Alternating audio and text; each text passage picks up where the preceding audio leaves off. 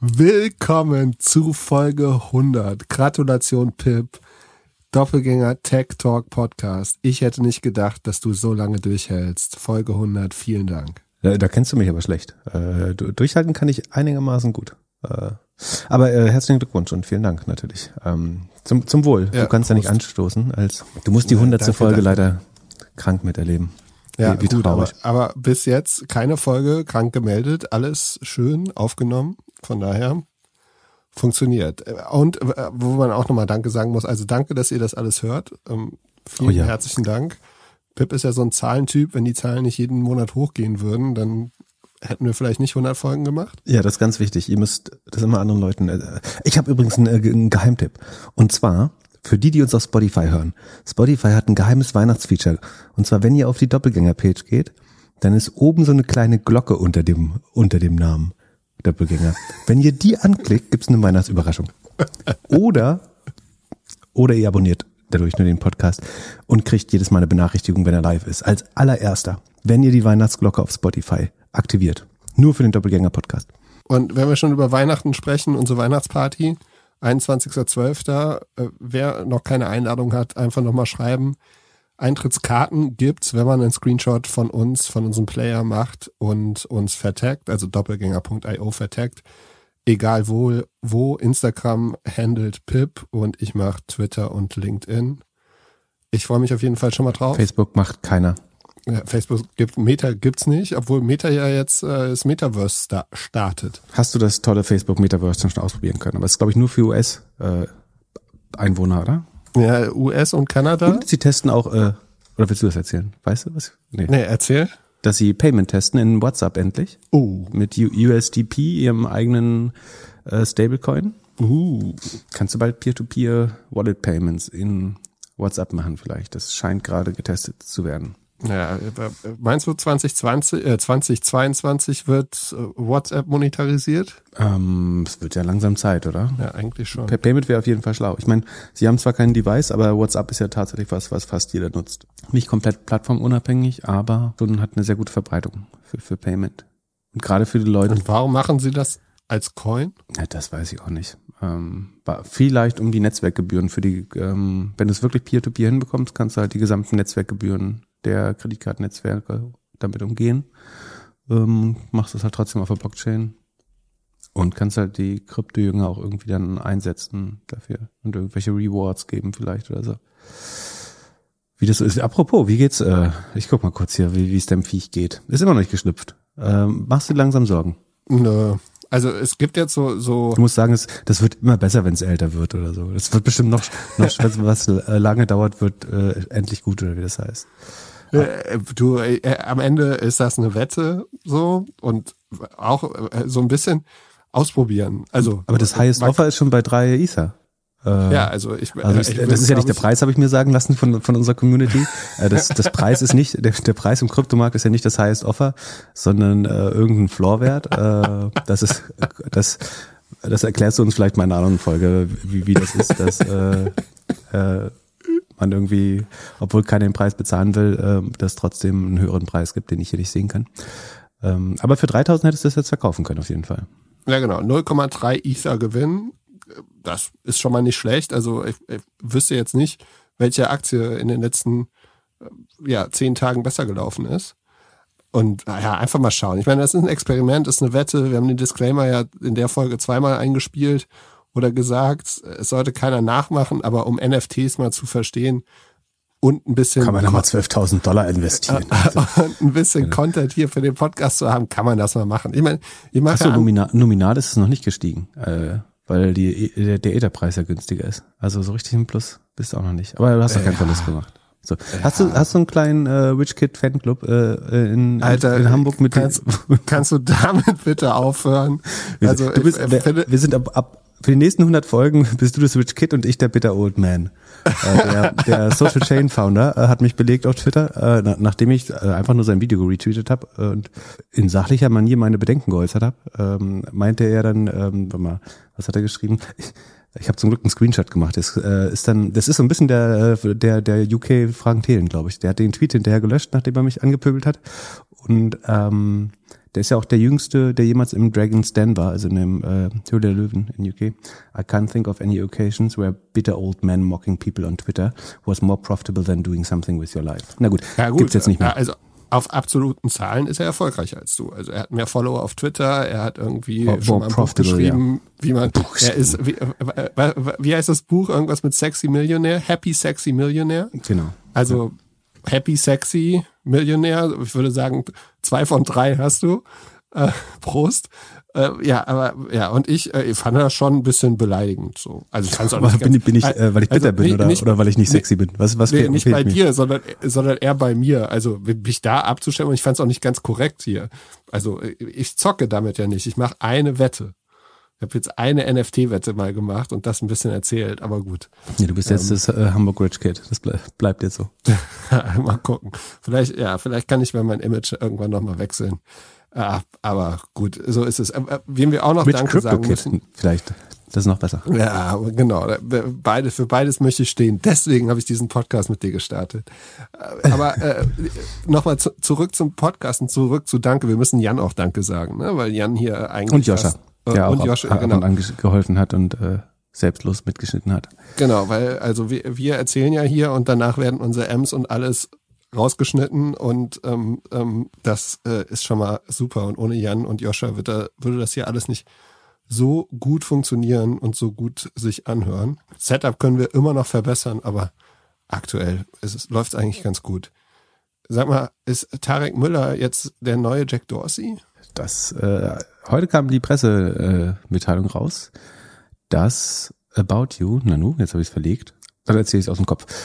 Äh, wie, wie hieß das? Ich hab's den Namen habe ich vergessen, den musst du mir sagen. Also About You macht jetzt eine Fashion-Plattform für die ähm, Hip-Hop-Szene in Deutschland. Ist es wirklich eine Fashion-Plattform oder ist es eine Company, mit der sie die ganzen Fashion-Labels für die Hip-Hop-Artists machen? Ja, das klingt ja langweilig. Aber heutzutage ist alles eine Plattform, was spannend ist. Also ich würde schon sagen, das ist eine Plattform.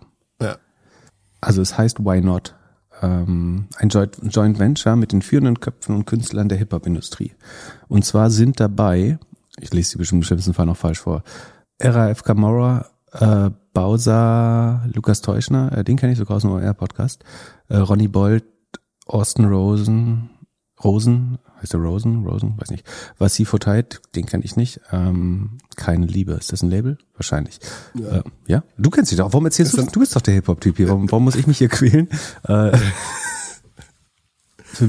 Das sind äh, am Ende äh, sind das die Labels zwischen äh, von allen großen Stars, die aktuell in den in den in den Top Chart, in den Streaming Charts ganz oben sind. Ich finde, es macht auf jeden Fall Sinn für für About You das zu machen. Die haben das ja schon da können wir auch mal eine Folge zu machen, zu ähm, wie man Streaming-Charts, habe ich neulich mal viel gelernt, wie man Streaming-Charts beeinflussen kann.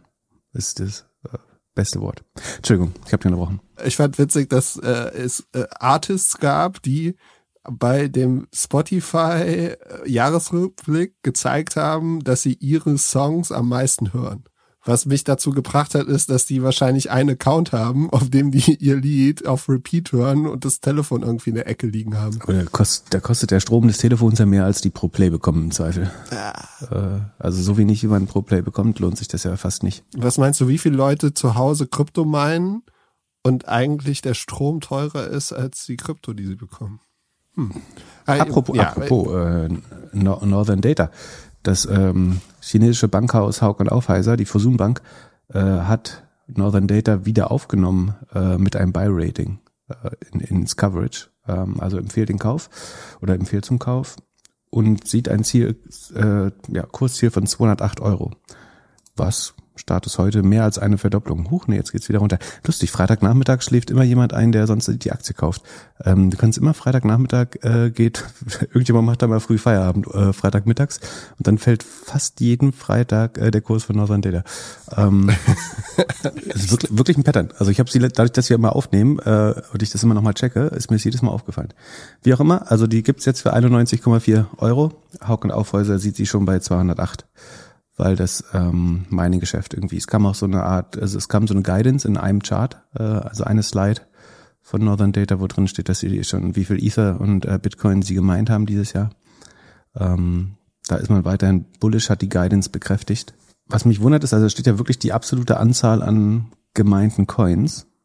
Und äh, die ist gar nicht so weit weg von der Guidance. Ja, aber wir schauen mal, ob das äh, so, so eintreffen wird. Ähm, Das bedeutet, die Firma ist so viel wert, wie die Coins aktuell wert sind. nee, aber das, der Umsatz könnte so hoch liegen wie das, was sie äh, gemeint haben. Äh, das ist im gleichen Bereich. Das Ding ist, bei der Guidance kannst du dich ja irren. Also da hat man sich letztes Jahr ja enorm geirrt. Ähm, die lag ja irgendwie 84 Prozent daneben oder so und äh, Verlust statt Gewinn.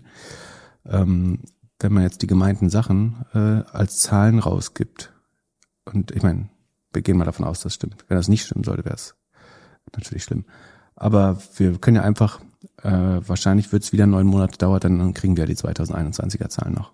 Ähm, Wir haben eine Frage bekommen von Timo. ich habe noch eine Frage an dich, bevor wir hier Ja. mit den ganzen Fragen anfangen. Wir müssen noch ein bisschen was Besonderes zur Folge 100 machen. Weißt du noch, was die Themen der ersten Folge waren? Hat äh, mir unser Hörer Dominik gestern äh, beim Abendessen äh, gesagt, dass wir das mal machen sollen. Uah, also du hast mich vorgestellt, ich habe dich vorgestellt. Weißt du noch, was der Name der Episode war? Äh, Ground Rules. Genau. Ich, bitte, Ja. die, die, also ihr könnt, ihr könnt alle Episoden gerne nochmal nachhören. Die bitte nicht. bitte die, die nicht. erste war wirklich peinlich. Äh, ich habe die irgendwann nochmal nachgehört, das, äh, nach ein paar Folgen. Es war wirklich schlimm.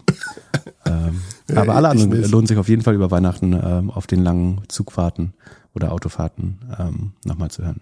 Ja, äh, äh, und ich meine, wir hätten, also wir haben, glaube ich, über Amazon noch gesprochen. Du hast mir erklärt, Also warum es diese. Das Essay-Thema. Mhm, genau. Ke- Und- keine PowerPoints. DokuSign war, glaube ich, auch noch dabei. Das war eine deiner, das war damals noch eine deiner Corona-Tipps wahrscheinlich. Ideen. Genau, es muss im April oder so gewesen sein, weil ich hatte mich geärgert, dass ich die nicht gekauft habe äh, beim, beim Corona-Crash, wo fälschlicherweise alle Software-Titel mit verdroschen worden sind. Ähm, und danach hatten sich ja erstmal lange Zeit sehr gut entwickelt, bevor sie jetzt nochmal 40 Prozent verloren haben. Ähm, zuletzt. Weißt du, was, welchen Wein wir getrunken haben? Das musst du wissen, den hast du. ich- Das war der, den du geschickt hast, natürlich. Ja, äh, hier bestimmt äh, Rumpf. Genau. Kruger Rumpf Abtei natürlich. Riesling. Sehr, sehr lecker. Werde ich besorgen für, die, für unsere Weihnachtsparty. Und wir haben über Wirecard geredet. Oh ja, Apropos, äh, apropos Wirecard, ähm, auch da gab's News. Und zwar ähm, wird wahrscheinlich die Klage, äh, eine Sammelklage gegen EY zugelassen, beziehungsweise entscheidet sich das jetzt.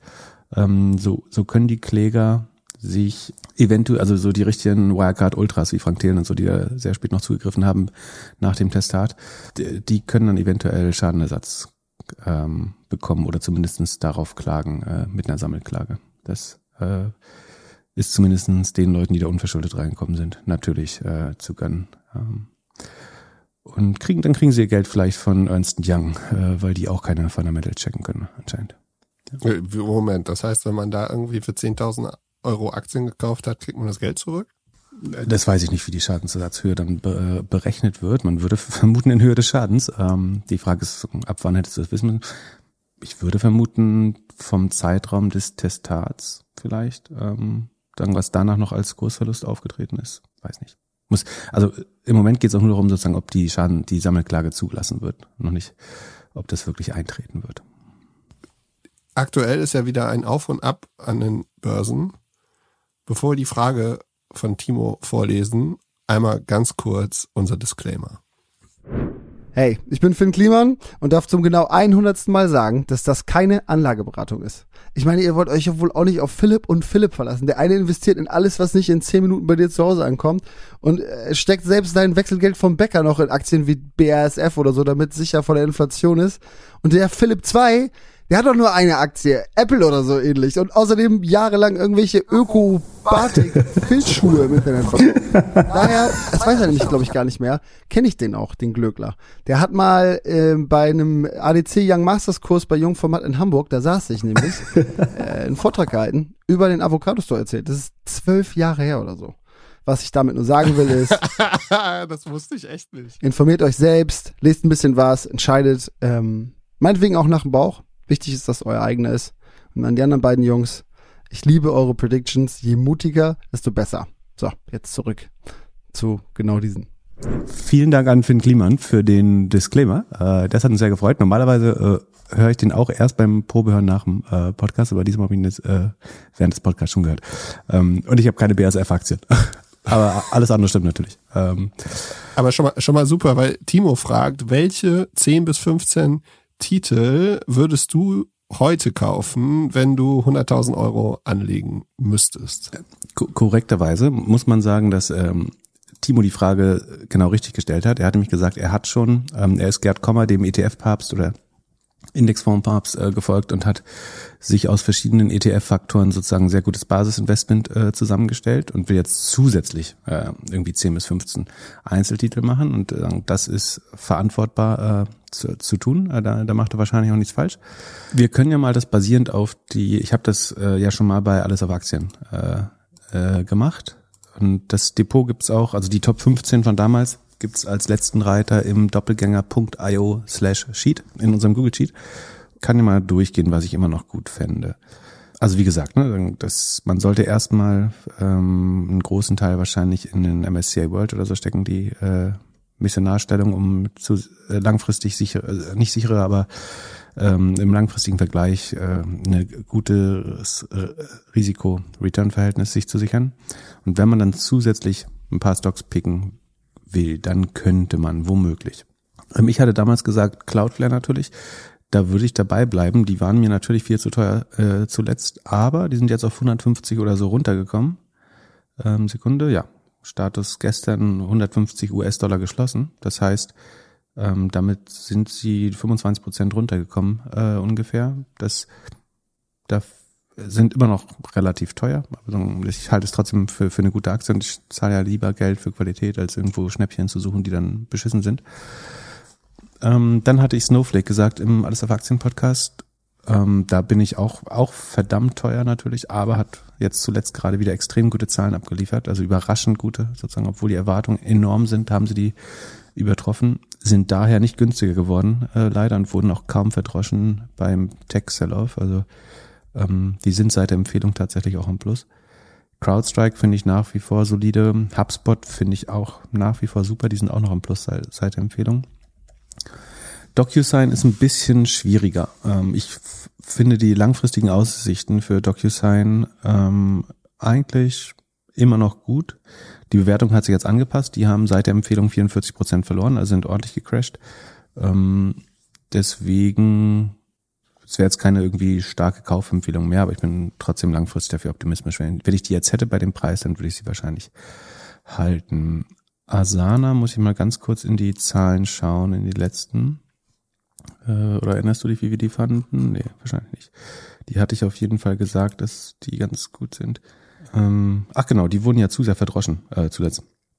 Deswegen stehen hier auch minus 32 seit meiner Empfehlung was heißt Empfehlung? Wir empfehlen natürlich keine Aktien, aber sozusagen seit der Aufnahme in das alles auf Aktien Depot von PIP, die würde ich sagen, sind jetzt günstiger geworden und ich hatte ja, als wir die Zahlen besprochen haben, gesagt, dass ich glaube, dass dieser starke negative Cashflow eher ein saisonales Phänomen ist und deswegen finde ich sie zu stark verdroschen. Elastic finde ich immer noch ein gutes Verhältnis äh, von Sekunde, die hatten wir auch neulich neu besprochen. Muss ich nochmal überlegen, was da meine Einschätzung war. Ah, die wachsen ein bisschen langsamer. Mm. Und der Cashflow ist auch negativ. Das ist aber auch saisonal. Nee, kann man schon noch machen. Elastik ist auch günstig. Also da bleibe ich weiter dabei. Ich will meine Meinung auch. Also bis jetzt habe ich meine Meinung wirklich geändert bei keiner. Dann, wenn man ein bisschen Emerging Market E-Commerce drin haben möchte, kann man die SEA Limited ähm, also die Mutter von Shopee in Südostasien und Mercado Libre dazu nehmen. Die haben sich auch noch mal ein bisschen vergünstigt. Jetzt sind so zwischen 20 und 30 Prozent runtergekommen, wie viele äh, von den hochgejubelten Tech-Titeln. Deswegen würde ich auch da dabei bleiben. Square bin ich auch weiterhin langfristig bullish. Tencent, Alibaba, Pinduoduo hatte ich da noch gesagt sagen, wenn man sich das, wenn man das versteht, was die Risiken sind, also das konkret äh, die politischen Risiken in China, die eventuell Konjunktureintrübung in China, die ähm, der private Konsum, der sehr stark ähm, leidet im Moment, glaube ich, in China. Und das potenzielle Risiko der ADRs, der Deposit Receipts, also dass die auch eventuell drohen, gedelistet zu werden dann haben die extrem gute Price-Earnings-Verhältnisse, aber eben auch ein hohes Risiko. Also was da meiner Meinung nach eingepreist ist, ist das eine über 50-prozentige Wahrscheinlichkeit, dass du einen Totalverlust hast. Das wiederum halte ich für nicht absurd, aber schon etwas übertrieben. Deswegen, wer das mag. Dann hatte ich BioNTech und Coinbase noch drin. Äh, da bin ich auch nach wie vor äh, langfristig bullish. Und ZipRecruiter, ähm, das war irgendwie mein Top-Pick, äh, bin ich auch noch sehr optimistisch äh, dafür. Und damit es jetzt nicht nur das gleiche Portfolio ist, aber das war jetzt sozusagen das, das Update, also da hat sich eigentlich nichts deutlich verändert. Ähm, was fanden wir denn zuletzt noch gut? Ähm, ich glaube, Datadog fand ich nicht schlecht. Okta fand ich äh, spannend, hatten wir uns angeschaut zuletzt. Ähm, das sah ganz gut aus äh, auf dem Papier, das haben wir auch im Sheet. Und vielleicht Datadog oder so, die halte ich auch noch für ganz gut. Hm, das sind so die, wenn ich jetzt neu picken müsste. Ansonsten alles, was, also ich sage das ja immer in den letzten Podcasts, so wenn wenn wenn, es was ist, was ich neu entdecke oder was dann besser aussieht, als ich dachte, äh, dann sage ich das ja meistens. Man kann auch einfach die letzten zehn Folgen nochmal nachhören. Da habe ich auf zwei, drei Titel hingewiesen, die gar nicht so schlecht unterwegs waren. Äh, was war mit Sentinel One? Sekunde. Ah, die haben so furchtbar viel. Nee, das ist ein bisschen zu riskant, das muss man nicht machen. Das könnte gut klappen, aber es ähm, drängt sich nicht auf. Die, die wachsen sehr schnell, aber haben noch nicht große Verlust. Obwohl eine kleine Position Sentinel, Sentinel One würde ich vielleicht sogar auch machen. Ähm, und das, also dahinter muss man verstehen, ich investiere fast nur in Software, fast nur in ähm, Cloud, fast nur in US, fast nur in Wachstumstitel. Das ist ein sehr starker Bias oder Faktor, äh, den ich da drin habe, weil das ist, das ist, woran ich glaube, wo ich glaube, dass langfristig auch die Überrenditen sind in irgendwelchen Marktplatzkonzepten mit Network Effects oder eben in Software-Titeln. Ähm, das ist kein ausgewogenes Portfolio, wenn es um Dividenden, um ähm, Rückschlag wahrscheinlich, also es ist hochvolatil. viele der Aktien haben jetzt 25, 30 Prozent verloren mit dem äh, letzten so Tech-Flash-Crash. Ähm, wenn man sich dabei nicht wohlfühlt, dann sind das auch nicht die richtigen Titel. Dann äh, sollte man entweder bei den ETFs, die er ja schon äh, sehr gezielt ausgesucht hat, bleiben oder sich vielleicht auch ein paar Dividenden-Podcasts hören oder ein paar ähm, äh, sich über ein paar deutsche Titel informieren, wenn man äh, irgendwie mehr ausgewogen sein so will. Aber da sein ETF-Portfolio sehr ausgewogen ist, kann man dann eventuell eben dann doch sehr konzentrierte Bets machen beim Investieren in, in Einzeltitel. So. Und würdest du Exasol kaufen? Das deutsche Snowflake? Wer, wer, hat das gesagt? Findet man im Internet, wenn man das so. Wo, wo hast du das gefunden? Das würde mich interessieren. Äh, der hier googelt der Chef noch selbst. Also äh, ja, also Exasol ist ein äh, Database Management oder ein relationales Database Management System, äh, tatsächlich zu 90 Prozent in der Cloud. Das deutsche Deutsche. Ich würde eher sagen Snowflake bei Wish bestellt. Aber äh, im schlimmsten Fall wird das irgendwann ein Synonym äh, mit, mit deutschem Snowflake. Die, tatsächlich sieht es gar nicht so gut aus, ehrlich gesagt. Ich habe mir die, die Präsentation und die Zahlen mal angeschaut. Ähm, die machen ungefähr äh, oder wollen Ende des Jahres so irgendwie 30 Millionen ARR machen. Äh, das ist nicht super viel, merkt man schon. Oder Ende Q3 war, nee, Sekunde, Ende Q3 waren es 28,2 ähm, Millionen. Was gut ist, um, da, um damit mal anzufangen, ist, dass die Net ARR Retention Rate, oder das ist wahrscheinlich mit NRR gleichzusetzen, ist 120. Das ist gar nicht so schlecht. Also sagen, der durchschnittliche Kunde der zahlt ähm, 120 Prozent oder die Kundenkohorte äh, zahlt 120 20 Prozent mehr im nächsten Jahr, als sie im Vorjahr bezahlt haben. Das ist ein, kein großartiger Wert, aber schon mal ein guter. Ähm, die Churn ist nur vier Prozent. Ähm, das ist ganz gut. Ähm, und das hilft schon mal bei der Revenue Expansion. Aber das ähm, heißt auch, dass zum Beispiel vom Anstieg zum Vergleich zum Vorjahr. Also wir, wir haben dieses Jahr, äh, dieses Q3 28,2 Millionen ARR äh, zu verbuchen. Fünf Millionen davon kommen durch den durch die Net Retention Rate, also dadurch, dass Bestandskunden mehr bezahlen. Und nur 2,3 Millionen kommen durch neue Kunden. Also das Neukundenwachstum ist durchaus besorgniserregend. Dann macht man nicht, und äh, die, auch wenn man sich die Kunden anschaut, ähm, es gibt auf der Webseite so schöne Customer Success Stories. Ähm, ich wollte die mal filtern, weil äh, da steht so Gaming-Branche und äh, Market Research oder Retail, aber wenn ich das anklicke, dann passiert nichts. Also die eigene Webseite funktioniert schon mal nicht, zumindest bei mir nicht. Aber man kann trotzdem sehen, dass die Kunden sind unter anderem Xing, die Sparkasse, Webtrack, Cewe, also dieser Fotoservice, Eventim. Also der deutsche Mittelstand. Ja, der vielleicht tech-affine Mittelstand, aber also es sind keine schnell wachsenden Firmen. Und das ist ja, ich meine, gut, dass sie trotzdem die 120 Prozent NRR schaffen, ähm, aber das ist jetzt nicht so, dass die Customer Base sagen, an sich orga organisches Wachstum hat. Ne? Also ein Snowflake, würde ich sagen, von den Unternehmen, die Snowflake einsetzen, gibt es natürlich auch viele, die einfach riesige Fortune 500 Unternehmen sind, aber auch viele schnell wachsende Startups, ähm, die immer mehr Daten verarbeiten und immer mehr Queries auf die Datenbank machen oder immer mehr Compute Time ähm, beanspruchen. Und der Kundenstamm von Exasol sieht ja, ein bisschen langweiliger aus, würde ich mal, würde ich mal sagen. Aber das, das allein ist jetzt irgendwie keine vernünftige Due Diligence. Was komplizierter ist, ist, schaut man in die Zahlen.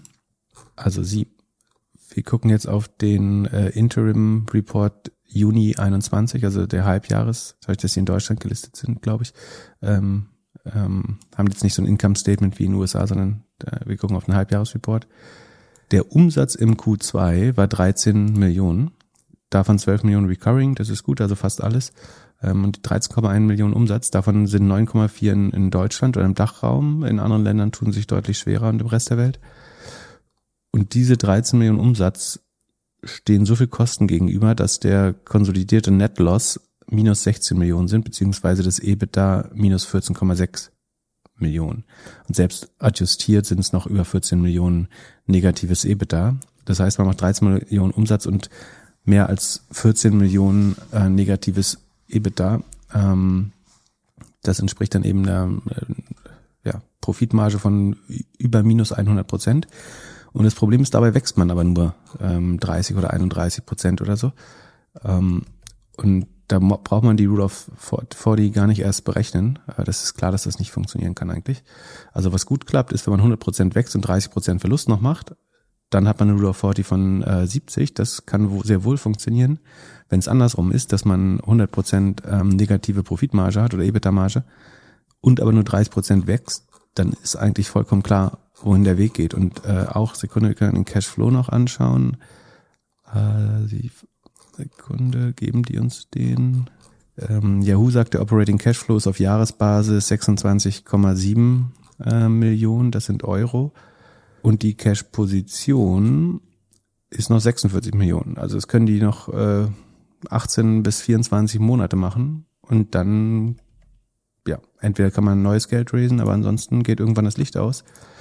Ähm, und ich, ich sehe das Wachstum nicht. Also sie verbrennen 13 Millionen pro Quartal. Ähm, oder der, der negative Cashflow ist 13 Millionen. Und 46 haben sie noch. Also eigentlich schaffen sie es vielleicht gar nicht, also ein Jahr bisschen mehr als ein Jahr. Wie gesagt, man kann äh, natürlich auch neues Kapital besorgen. Das ist aber auch nicht einfach, wenn sich der Aktienkurs äh, so entwickelt. Die waren auf dem Höhepunkt mal bei äh, um die 30 Euro, sind jetzt runter auf 5, also haben schon viel verloren. Ich sehe ehrlich gesagt nicht, wo das besser werden kann. Äh, also ähm, fehlt mir die Fantasie. Äh, ich würde mir auch nicht die Mühe machen, die in Sheet aufzunehmen, weil ähm, ich mir relativ sicher bin, dass die da wieder verschwinden. Vielleicht werden sie aufgekauft, wenn man Glück hat. Ähm, Ansonsten sehe ich das nur in eine Richtung gehen. Also es gibt kein Modell, wo du 100, also wo du mehr Geld verbrennen kannst, als Umsatz zu machen und nicht wächst. Das ist wie ein Jumia oder so. Das äh, kann, kann nicht funktionieren. Ich sehe es nicht. Also ähm, vielleicht kriegen sie mal Geld mit ein bisschen Glück. Aber, oder werden gekauft. Aber ich würde sagen, die entwickeln sich weiter negativ und der Vergleich mit Snowflake hinkt, abgesehen auf, also es ist eine ähnliche Produktkategorie, also ich glaube, man würde die eher mit einem Teradata, Oracle, IBM, Cloudera sowas vergleichen als mit Snowflake, aber ähm, es ist ganz sicher nicht das deutsche Snowflake. Und komisch wie das, also Sekunde, wann sind die denn überhaupt an die Börse gegangen? Also wie, wie sowas an die Börse gehen konnte, auch wieder frage ich mich. Äh, also sie brauchen natürlich Kapital, aber im Juni 20, kurz nach Corona, ähm, achso, sie sind nicht auf fünf runter, sondern auf sechs, sechsten, äh, sechseinhalb. Also äh, auf fünf waren sie noch nicht bis jetzt. Aber da werden sie hinkommen, bin ich mir relativ sicher. Ähm, ja, hätte in meiner muss man nicht unbedingt an die Börse bringen und Retail-Anlegern äh, als Top-Aktie verkaufen. Aber wer weiß. Martin hatte uns auf Twitter gefragt, welche Bestandteile, Klauseln man bei einem ESOP-Programm beachten sollte, damit es für Mitarbeiter fair oder attraktiv ist. Was so Fallstricke sind. Also ich gehe davon aus, dass er jetzt die Möglichkeit hat, irgendwo anzufangen und es da ESOPs gibt. Auf was muss er achten? Hast du da eine Idee? Ja, also äh, wir machen keine Rechtsberatung und man sollte im Zweifel sich äh, so oder so äh, entweder vielleicht mit befreundeten Unternehmern mal reden und sozusagen was, welche Programme für die gut funktioniert haben oder sich von einer guten Kanzlei beraten lassen. Ähm, aber vielleicht trotzdem zum Verständnis. Ähm, typischerweise kriegt nicht jeder Mitarbeiter ein unterschiedliches ESOP-Dokument, also irgendwie unterschiedliche Konditionen, sondern meistens verabschiedet man ein ESOP-Programm. Das ist ähm, so eine Art Richtlinien, nach denen Employee Stock Options, also Mitarbeiterbeteiligungsoptionen, äh, vergeben werden können. Und da stehen, also du bekommst so ein Subscription Letter, wo steht, wie viel äh, ESOPs du bekommst über welche Zeit.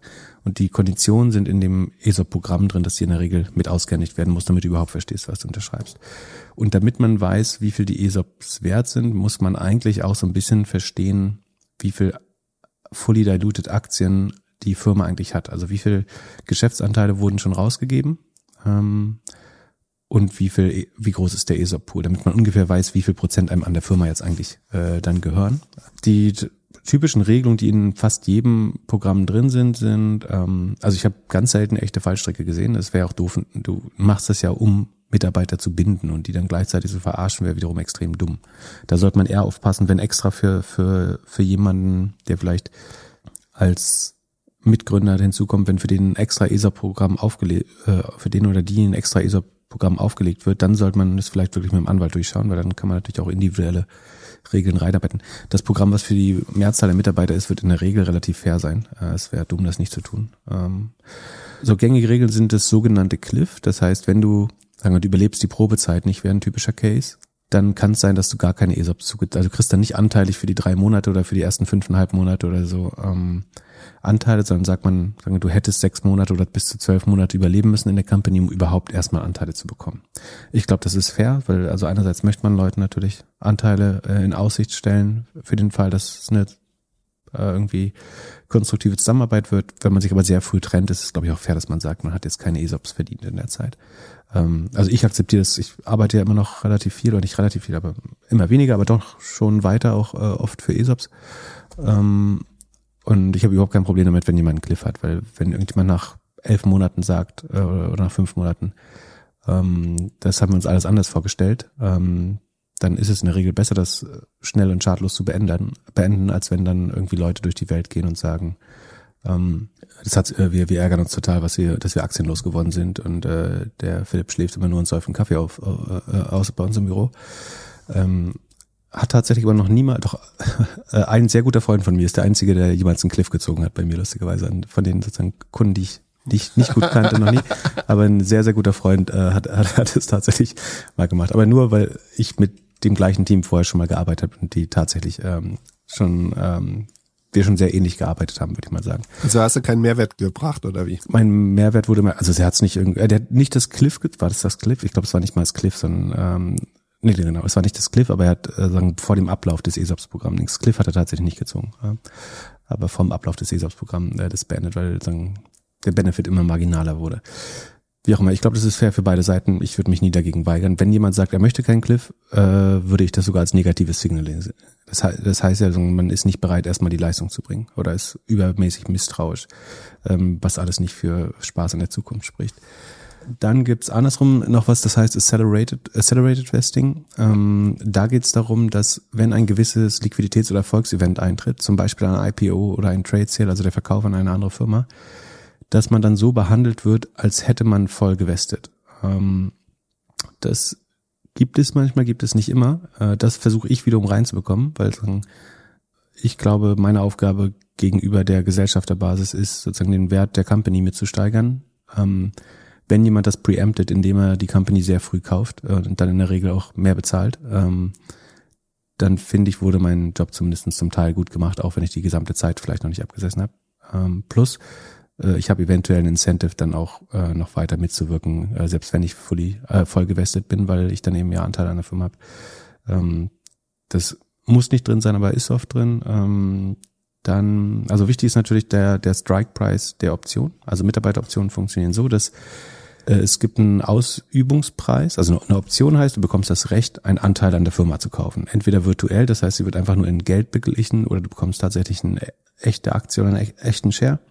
Und weil du ja nicht von in der Regel die meisten Mitarbeiter nicht von Beginn an, von Tag eins oder von der Gründung an, äh, an der Value Creation in der Company mitarbeiten, setzt man den Strike-Preis oft auf den Preis der letzten abgeschlossenen Finanzierungsrunde. Also du hast eine Firma gegründet, die Seed-Finanzierung war irgendwie auf, auf drei Millionen und die Series A auf einer 10, 15 Millionen Bewertung und dann zwei Monate nach der Series A möchte man äh, nochmal einen Super Head of Product oder äh, so einstellen, dann würde man sagen, der Strike Price, wo man die Option ausübt, ist auf der Bewertung der letzten äh, Runde, also sagen wir jetzt 10 Millionen. Und das heißt, wenn die Firma später für 100 Millionen verkauft wird, dann ist diese Option eben nur die 90 Millionen und nicht die 100 Millionen wert. Also, ne? Macht das Sinn? Verstehst du das? Wenn du es verstehst, verstehen die Hörer auch. Gut. Ähm, das heißt, der Strike Price ist wichtig. Normalerweise wird er automatisch auf die letzte Bewertung gesetzt. Manchmal gibt es einen Discount, dass man sagt, man darf noch mal ein bisschen günstiger, äh, weil einem jemand was schenken will oder eine besondere Motivation schaffen.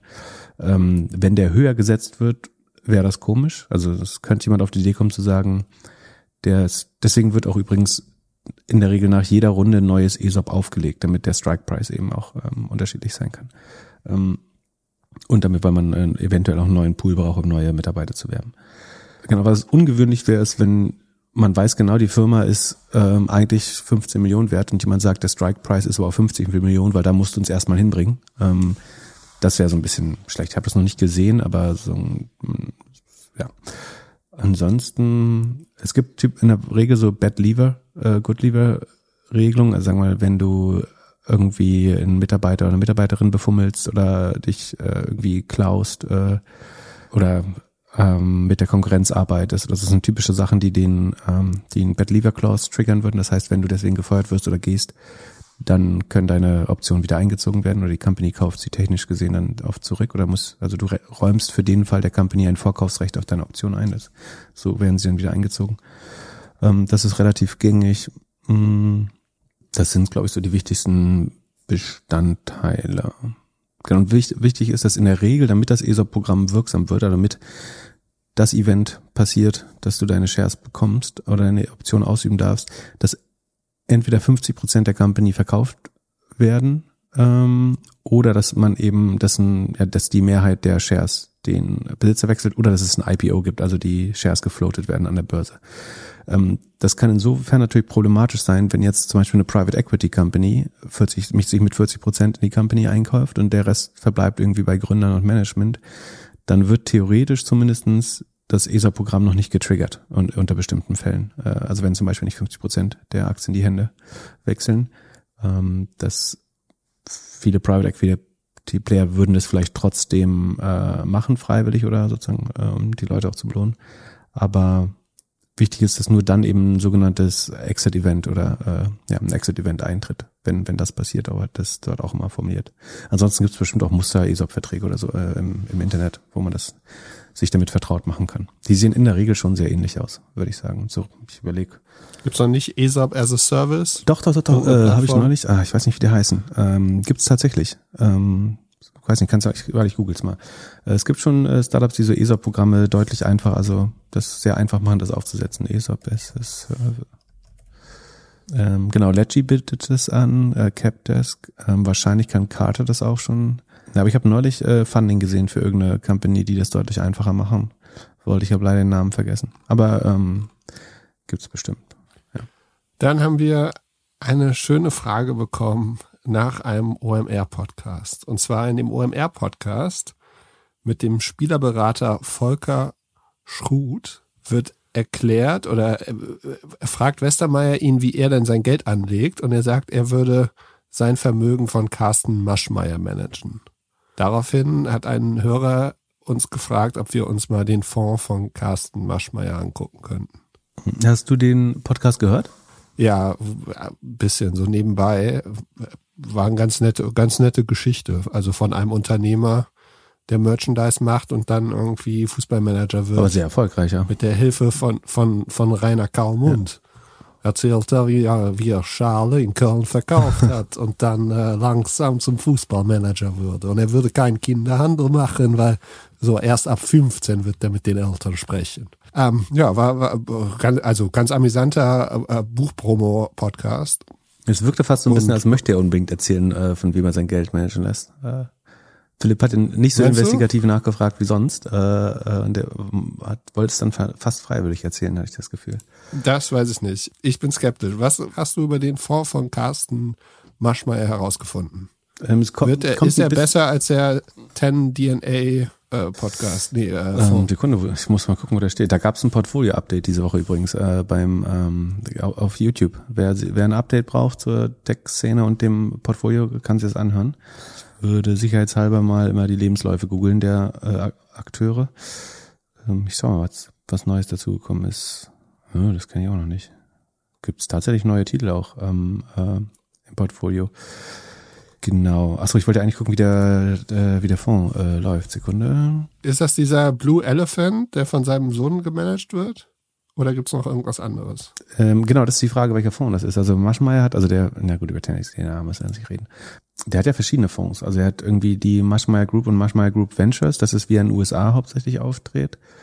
Dann hat er Alston und Alston Capital, das steht für Alternative Strat Strategy Investments oder so, glaube ich. Ähm, dann Seed and Speed, der Sales VC, das ist, da, da investiert er äh, in Early Sales-lastige Startups, wo er sein äh, Drückerkolonnen-Knowledge äh, mit, mit reinbringen kann. Also Carsten Maschmeyer ist ja der, kennt man das, weiß man das? Wir haben auch junge Hörer, ist der Gründer von AWD, einem Finanzvertrieb. Ähm, war stets sehr gut mit der deutschen Politik ähm, ver, verbändelt. Ähm, ich kann sehr einfach mal in der AD-Mediathek nach Maschmeyer suchen, da gibt es ein paar spannende Dokumentationen, die er da eigentlich nicht so gerne haben möchte, hat man den Eindruck oft. Äh, zumindestens äh, hat er versucht, das äh, zu verändern.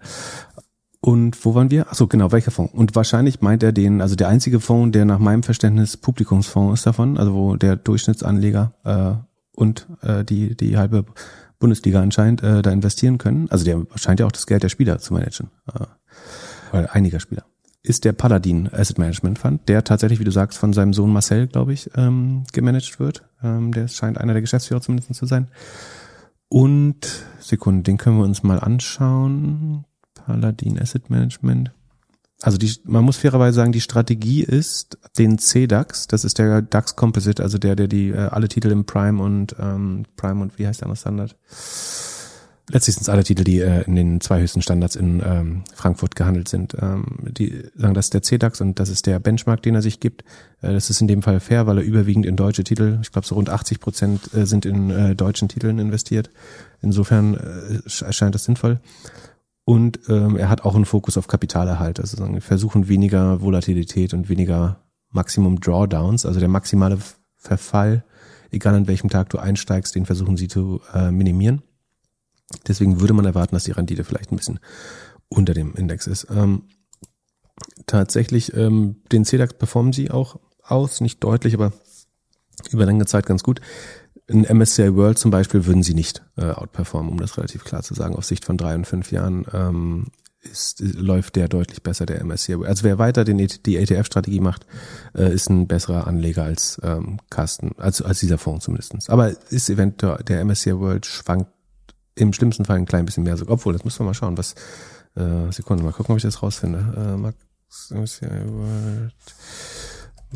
Ja, der hat, ähm, ja, na gut, das war ein besonders schlimmer Crash. Also er kann, hat, kann höhere Drawdowns sein, aber so lange gibt's jetzt den anderen Fonds noch nicht, um das zu vergleichen, richtig. Wie auch immer. Die Managementgebühr ist relativ äh, saftig.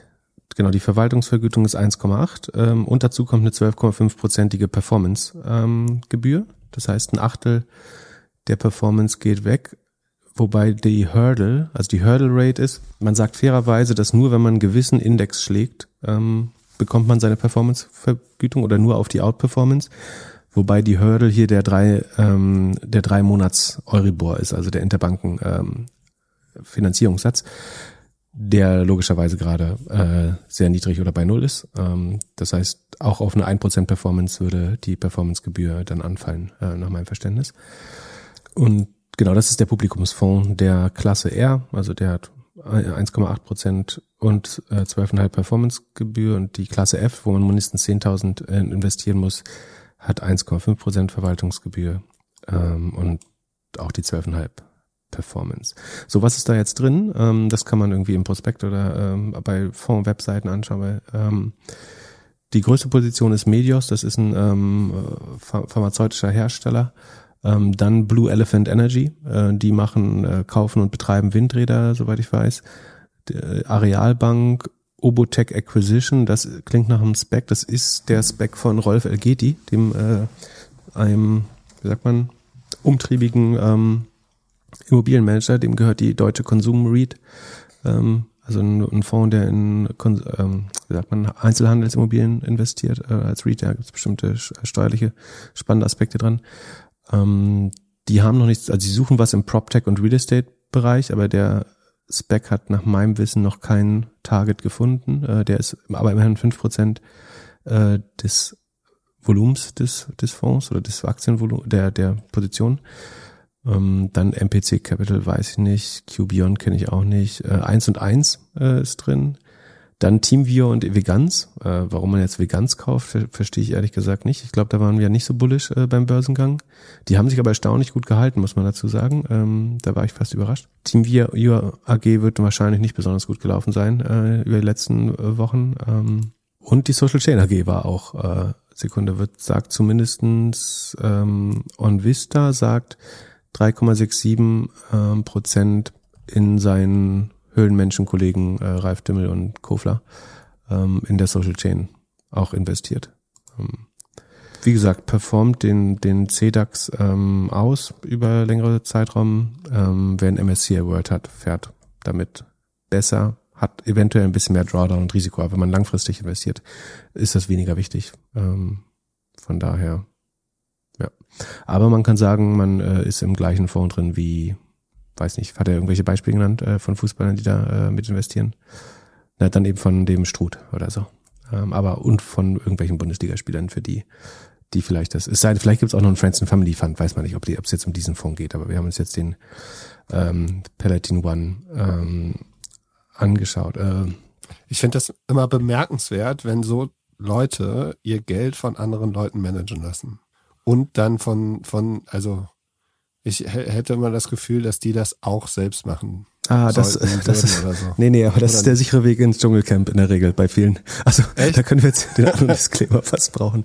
Äh, das ist der sichere Weg ins Dschungelcamp in der Regel, äh, wenn du, wenn, also, das, ich meine, in dem Fall hier, sagen, das ist jetzt, der Fonds hat tatsächlich so ein ganz gutes ähm, Verhältnis von Kapitalerhalt und äh, trotzdem Rendite. Ähm, es gibt ja schon auch oft Fälle, wo so Prominente an irgendwelche Immobilien äh, Investoren oder so geraten und äh, so ihr gesamtes Geld äh, verspiegeln, weil sie eben genau nicht wissen, wie man Geld sinnvoll investiert. Von daher ist das hier die, zumindest nicht die, die ähm, schlimmste Variante. Ähm, wo, wo die, wo ja, die, oder einer Person. Also wäre wär es nicht sinnvoller, man hat irgendwie fünf Leute, die das Geld managen? Das weiß ja nicht, ob die nicht woanders noch, die können ja auch noch was bei der UBS oder Deutsche Bank Private Wealth haben oder so. Ähm, wenn man alles, alles in einen Fonds wirft, das äh, wäre natürlich ähm, nicht. Ha, hast du die WDR-Doku gesehen, Der Maurer und die Superreichen? Äh, nee. Von, de, von dem Ash, der äh, bei, an dem Middelhoff sein Geld verloren ach so, hat. Äh, ach so, der Ash von äh, den Oppenheimern, äh, da die Kölsche, ja. äh, das ist Köln. Ja, das, äh, ja, das, den, das habe ich mir irgendwann mal angezogen und das finde ich so krass. Und Madeleine also, Schickedanz hat auch ihr Geld äh, verloren, die Otto-Erbin, oder? Nee, nee Otto ja. ist nicht Otto, Quatsch, äh, doch nicht Otto, Quelle. Äh, ja, Neckermann? Ja, ja, Quelle. Also, Quelle. Genau, der hat wohl, der hat wohl Mittelhoff auch überzeugt, äh, hier Karstadt Quelle zu machen. Ja. Und man, also man hat natürlich auch Glück, wenn man in diesen äh, Aktienfonds investiert, ähm, äh, mit ein bisschen mehr Pech, also da scheint ja wirklich die halbe Bundesliga drin sein, äh, und mit ein bisschen mehr Pech hätte man ja auch irgendwie an irgendwelche windigen Cum-Ex-Banken äh, rankommen können. Das ist, scheint ja äh, Carsten Maschmeyer auch zufällig, also vollkommen unverschuldet, scheint er an, äh, an so Cum-Ex-Banken, äh, an die Bank Sarrazin, äh, den alten Freund von ihm, gekommen sein, äh, zu sein, die ihn dann ähm, unwissentlich in irgendwelche Cum-Ex-Geschäfte äh, reingeredet haben. Ähm, Wo hast du das denn schon wieder gefunden? Das, äh, also man kann das, also sich das Ganze anschauen auf korrektiv.org. Wir packen es mal in die Shownote, äh, Shownotes. Da sind unter anderem auch Tönnies, der Fleischbaron äh, von Schalke, ähm, Mirko Slamka. Also der NDR bzw. Panorama schreibt, im Dezember 2010 wurde Maschmeyer selbst Opfer seiner Gier, sagen die, das weiß man ja nicht. Aber ähm, insgesamt 55 Millionen Euro investierte er zusammen mit seinen Söhnen, seiner Ex-Frau und seiner jetzigen Frau, das ist Veronika Ferres, ähm, glaube ich zumindest, sowie dem Fußballtrainer Mirko Slomka in sogenannte Cum-Ex-Geschäfte bei der Bank Sarrazin in der Schweiz. Auf Empfehlung von Maschmeyer investierte auch der Hamburger Prominentenanwalt Matthias Prinz insgesamt 6 Millionen Euro. Ähm, woher kennen wir den Namen denn? Und was auch spannend ist, ist, dass er bei seiner Vernehmung durch die Kölner, also schreibt auch äh, Panorama in ndr.de äh, wieder, dass er bei der Vernehmung durch die Kölner Staatsanwaltschaft im April 2015 äh, gewährte manchmal nicht nur Einblick in seine etwas spezielle Art der Kindererziehung, also er hat irgendwie, weil seine Söhne da mit erzogen, äh, mit investiert haben, sondern hat auch äh, gestanden, dass er kein Finanzprofi sei nach eigenen Einlassungen. Ähm, das ist natürlich komisch, wie man irgendwie sechs verschiedene Fonds gründen und managen kann, ohne ein Finanzprofi zu sein. Ähm, das ist natürlich schwer, sich dann zu entscheiden, wenn man einerseits das Geld von ganz vielen Promis verwalten oder mitverwalten möchte, ähm, aber auch nicht den Eindruck erwecken, man hätte äh, den deutschen Staat zusammen mit den Cum-Ex-Banken beraubt. Dann äh, muss man natürlich kein Finanzprofi und doch äh, der schlauste Investor äh, der, der Welt sein irgendwie. Ähm, vielleicht ist, die, seine Bücher heißen ja die sechs Elemente des Erfolgs. Da ist eins der sechs vielleicht äh, Cum-Ex weiß man nicht, äh, hab's nicht gelesen. Ähm, dann Selfmade, die Erfolgsformel und die Millionärsformel, der Weg zur finanziellen Unabhängigkeit. Das klingt alles sehr nach Finanzprofi, äh, finde ich. Und äh, Dauergast bei Bild TV ist er äh, auch neuerdings äh, immer. Naja, das können wir mal abschließen äh, damit. Ja. Ähm, man, ich war überrascht. Wir haben ja jetzt auch eine Frage über ähm, Rürup und es ist ja tatsächlich so, also wenn man diese NDR-Doku guckt, dann sieht man ja auch, dass er beispielsweise den Walter Riester auch das ein oder andere Mal wohl eingeladen hat auf so Veranstaltungen. Also er hat es ja immer geschafft, sich mit großen Persönlichkeiten zu zeigen, mit denen befreundet zu sein. Dann in der NDR-Doku kommt dann so ein bisschen raus, so ist das jetzt Werbung oder ist das irgendwie ja. Äh, Podiumsdiskussionen und, ähm, und man kriegt damit so ein bisschen Glaubwürdigkeit. Ja, und äh, vor allen Dingen scheint er gut darin sei, zu sein, die, sich die Freundschaft zu erkaufen. Also ähm, der hat ja den, den Wahlkampf von Schröder äh, irgendwie mit 650.000 äh, D-Mark äh, unterstützt, äh, Christian Wulff äh, irgendwie zeitlebens stark befördert. Ähm, hat äh, Gerhard Schröder die seine äh, Memoiren, die Rechte an den Memoiren für zwei Millionen abgekauft, was, wenn man weiß, wie der Buchmarkt funktioniert, hätte schon ein krasser Blockbuster sein müssen, äh, damit man das Geld wieder reinspielt.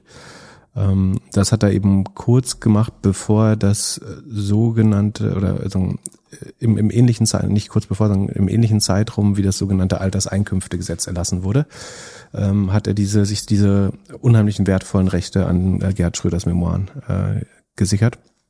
Und damit kam ja dann die steuerliche sozusagen Besserbehandlung der Alterseinkünfte äh, ging, ging damit einher.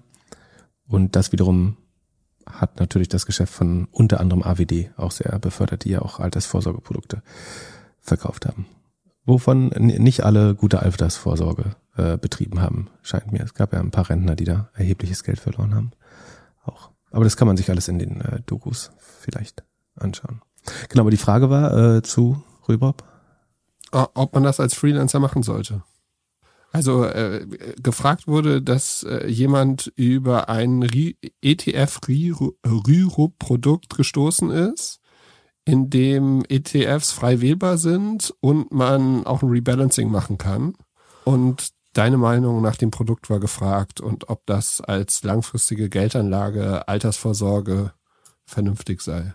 Genau. Also Rürup ist quasi so die Version der Riester-Rente, die in der Regel Selbstständige äh, machen. Das eins der Probleme bei äh, Riester und Rürup ist, dass du in der Regel für die Produkte äh, relativ hohe Marketingaufwendungen äh, zahlst. Das heißt, du brauchst immer ein bisschen, äh, ein paar Monate, bis du die Vertriebsprovision und so weiter wieder reingespielt hast. Ähm, und danach ist das aber steuerlich gefördert. Also du kriegst, einen Staat gibt dir immer ein bisschen was äh, dazu und du hast einen Steuervorteil nach meinem Verständnis. Wenn man da einen ETF nimmt und den vielleicht selber wählen kann, dann kann das natürlich spannend sein, weil auf die Art kann man dann äh, die, die staatliche Förderung mitnehmen, hat aber vielleicht nicht die ganz hohen äh, Vertriebskosten und ähm, Maintenance-Kosten. Also wenn Riester oder Rüro brennt, dann ist das wahrscheinlich das beste System. Also in maximal gestreuten ETF einfach reingehen, wie wir es immer empfehlen. Und das dann eben mit Hilfe der Förderung machen. Wenn sich das abbilden lässt, ist das wahrscheinlich schlauer als irgendwelchen Fondsmanagern für weniger Performance, ähm, das irgendwie die, die, die Vertriebs- und Managementkosten äh, in Rachen zu schmeißen. Ähm, ich glaube, es ist besonders schwer, weil die, die Sachen, die sich für diese ähm, Rentenform qualifizieren, besonders sicher sein müssen. Also es ist äh, nicht ganz einfach, sondern muss man eben Dinge nehmen, die mindestens, glaube ich, die Einlage garantieren. Und damit begründet man so ein bisschen, warum das so teuer sein muss, weil, oder die, die Rendite auch leidet, weil das halt mega sicher sein muss. Ähm, eigentlich halte ich das für, für nicht so schlau. Also es gibt viele Kritik äh, an, an dem ganzen Gesetz, aber wie gesagt, das war zu der Zeit ähm, so gewollt und äh, Gerd hat's möglich gemacht. Ähm, also er nicht. Und hat zwei Millionen für seine ähm, Memoiren bekommen. Herzlichen Glückwunsch. Ja. Dann wurden wir gefragt zu UiPath. Die hatten Earnings gemacht. Davor gab es so ein kleines Announcement mit Accenture oder was war? Du hattest was getwittert. Genau, die haben am, am Tag der Earnings, ähm, das finde ich ja mal komisches Signaling, ähm, eine ja, so Vertriebsallianz mit Accenture ähm, bekannt gegeben. Macht man das nicht normale Woche vorher, wenn es richtig schlechte Zahlen ja, sind?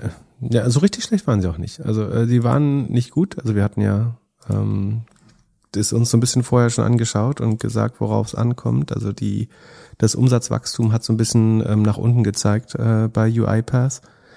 Ähm, UiPath macht, ähm, wie nennen die diese kleinen Roboter? Ähm, äh, die Abkürzung vergessen. Ähm, RPI? Nee. Ja, wie auch immer. Also UiPath baut kleine Programme, die die Büroarbeit unterstützen und wiederkehrende Prozesse automatisieren. Also die schauen den Mitarbeitern beim Arbeiten auf die Finger, mehr oder weniger bildlich gesprochen, ähm, und was wiederkehrende Muster sind, kann man mit Machine Learning halt sehr schnell in automatisierte Prozesse umwandeln. Zum Beispiel das Registrieren von äh, Mahnungszahlungen oder irgendwelche automatisierten Zahlungsvorgänge, ähm, sowas. Und das ist natürlich ein Zukunftsmarkt äh, und einer, der, der schnell wächst. Äh, und es gibt aber natürlich auch viele ähm, Konkurrenten, also ein, ein ServiceNow, ein SAP, ein äh, IBM, ähm, Oracle, Microsoft, Salesforce arbeiten alle an ähnlichen Produkten. Ähm, von daher ähm, sind sie bestimmt kein, äh, sozusagen nicht alleine auf dem Markt. Problem war, dass im Q2 diesen Jahres die, das Wachstum von zuvor über 80 Prozent beim äh, um den IPO herum auf schon 40 Prozent nur noch eingebrochen ist. Ja, kann man sagen, dass das ein Einbruch ist, ja. Ähm, und auch in absoluten Zahlen, dass zumindestens das Lizenzgeschäft verloren hat. Also Q1 war noch 100 Millionen Umsatz, Q2 nur noch 95,5. Also gab es Quarter und Quarter schon einen Rückgang. Das ist jetzt nicht der Fall, sondern der Umsatz ist in allen Bereichen gestiegen um 49,9, also rund 50 Prozent.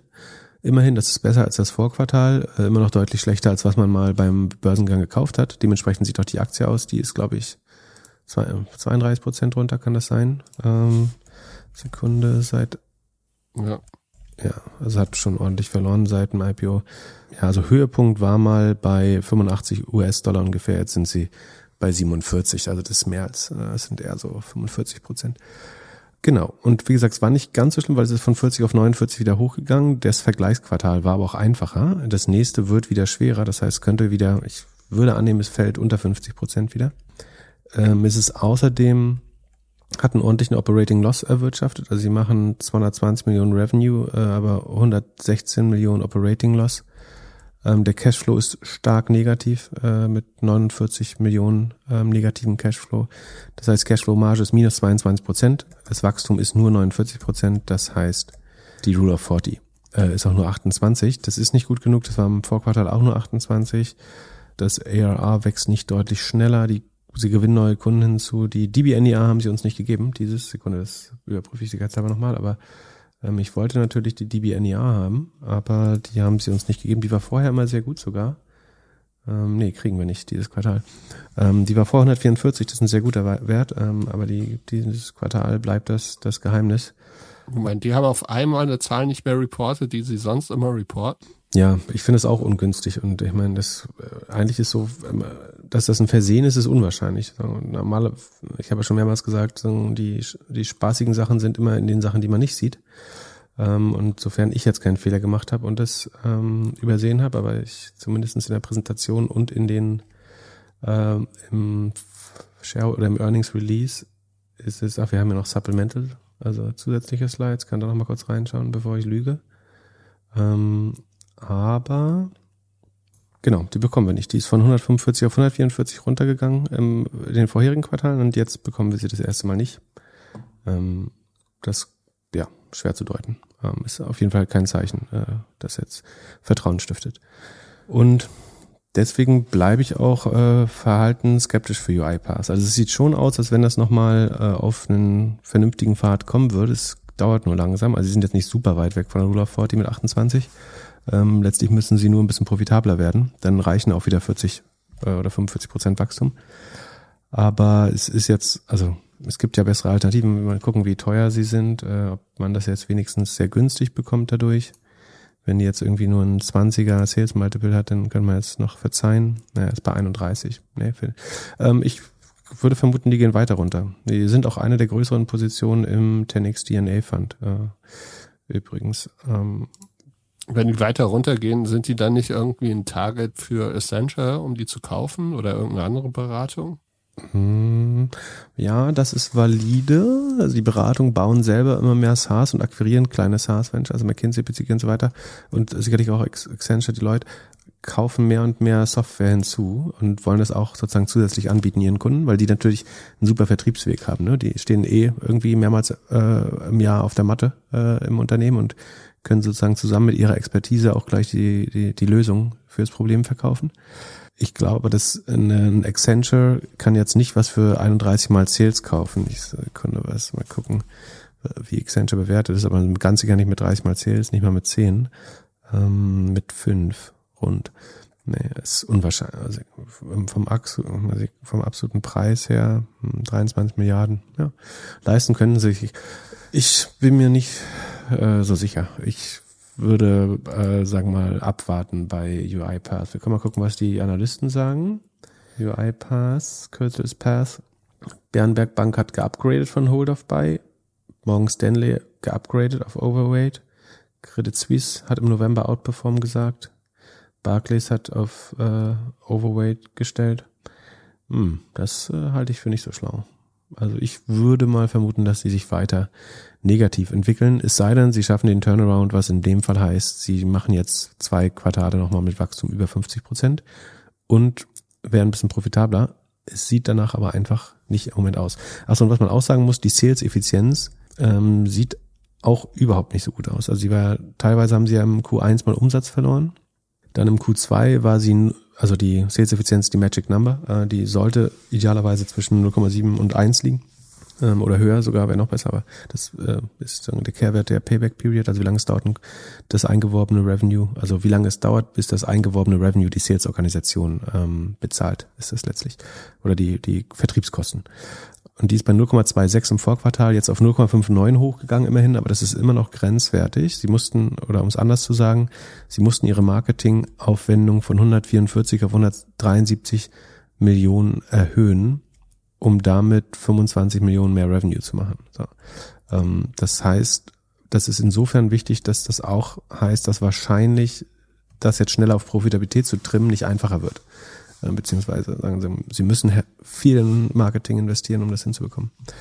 Ähm, die Revenue Expansion ist das einzige sozusagen Licht am Ende des Tunnels, deswegen würde ich sie nicht aufgeben und glaube, dass das schon langfristig funktioniert, die Firma. Aber ich finde 30 zu hoch für das äh, im Vergleich zu anderen Werten moderate Wachstum. Dann lass uns von Path zu Run gehen. Run, no, Rent the Runway. Und das heißt doch gar nicht Run. Ja, hast du die ne? gute Überleitung Rent. nicht verderben von der Realität. Ah, schade, schade, schade. Wäre zu gut gewesen, ähm, dass es funktioniert. Also, Rent the Runway, hier das schöne Modell, in dem man die, sich die Luxusklamotten für die Abendgala ausleihen kann. Die haben Zahlen reported. Der, der Cloud-Kleiderschrank. Closet in the Cloud. Die werden doch wahrscheinlich auch nächstes Jahr gekauft. Aber von wem? Ich mag, ich mag deine optimistische Sichtweise. Das, äh, immer wenn ich sagen möchte, die gehen insolvent, sagst du, die werden gekauft. Äh, ja klar, ich, ich geht nichts mehr insolvent. Die wird alles weggesnappt. Ja, das Ding ist, dass du das ja nicht kaufen kannst, solange das 40 mal so viel wie das Revenue war. Was kostet Sekunde, was kostet Rent the Runway? Das können wir gleich mal gucken, das brauchen wir eh gleich die Information.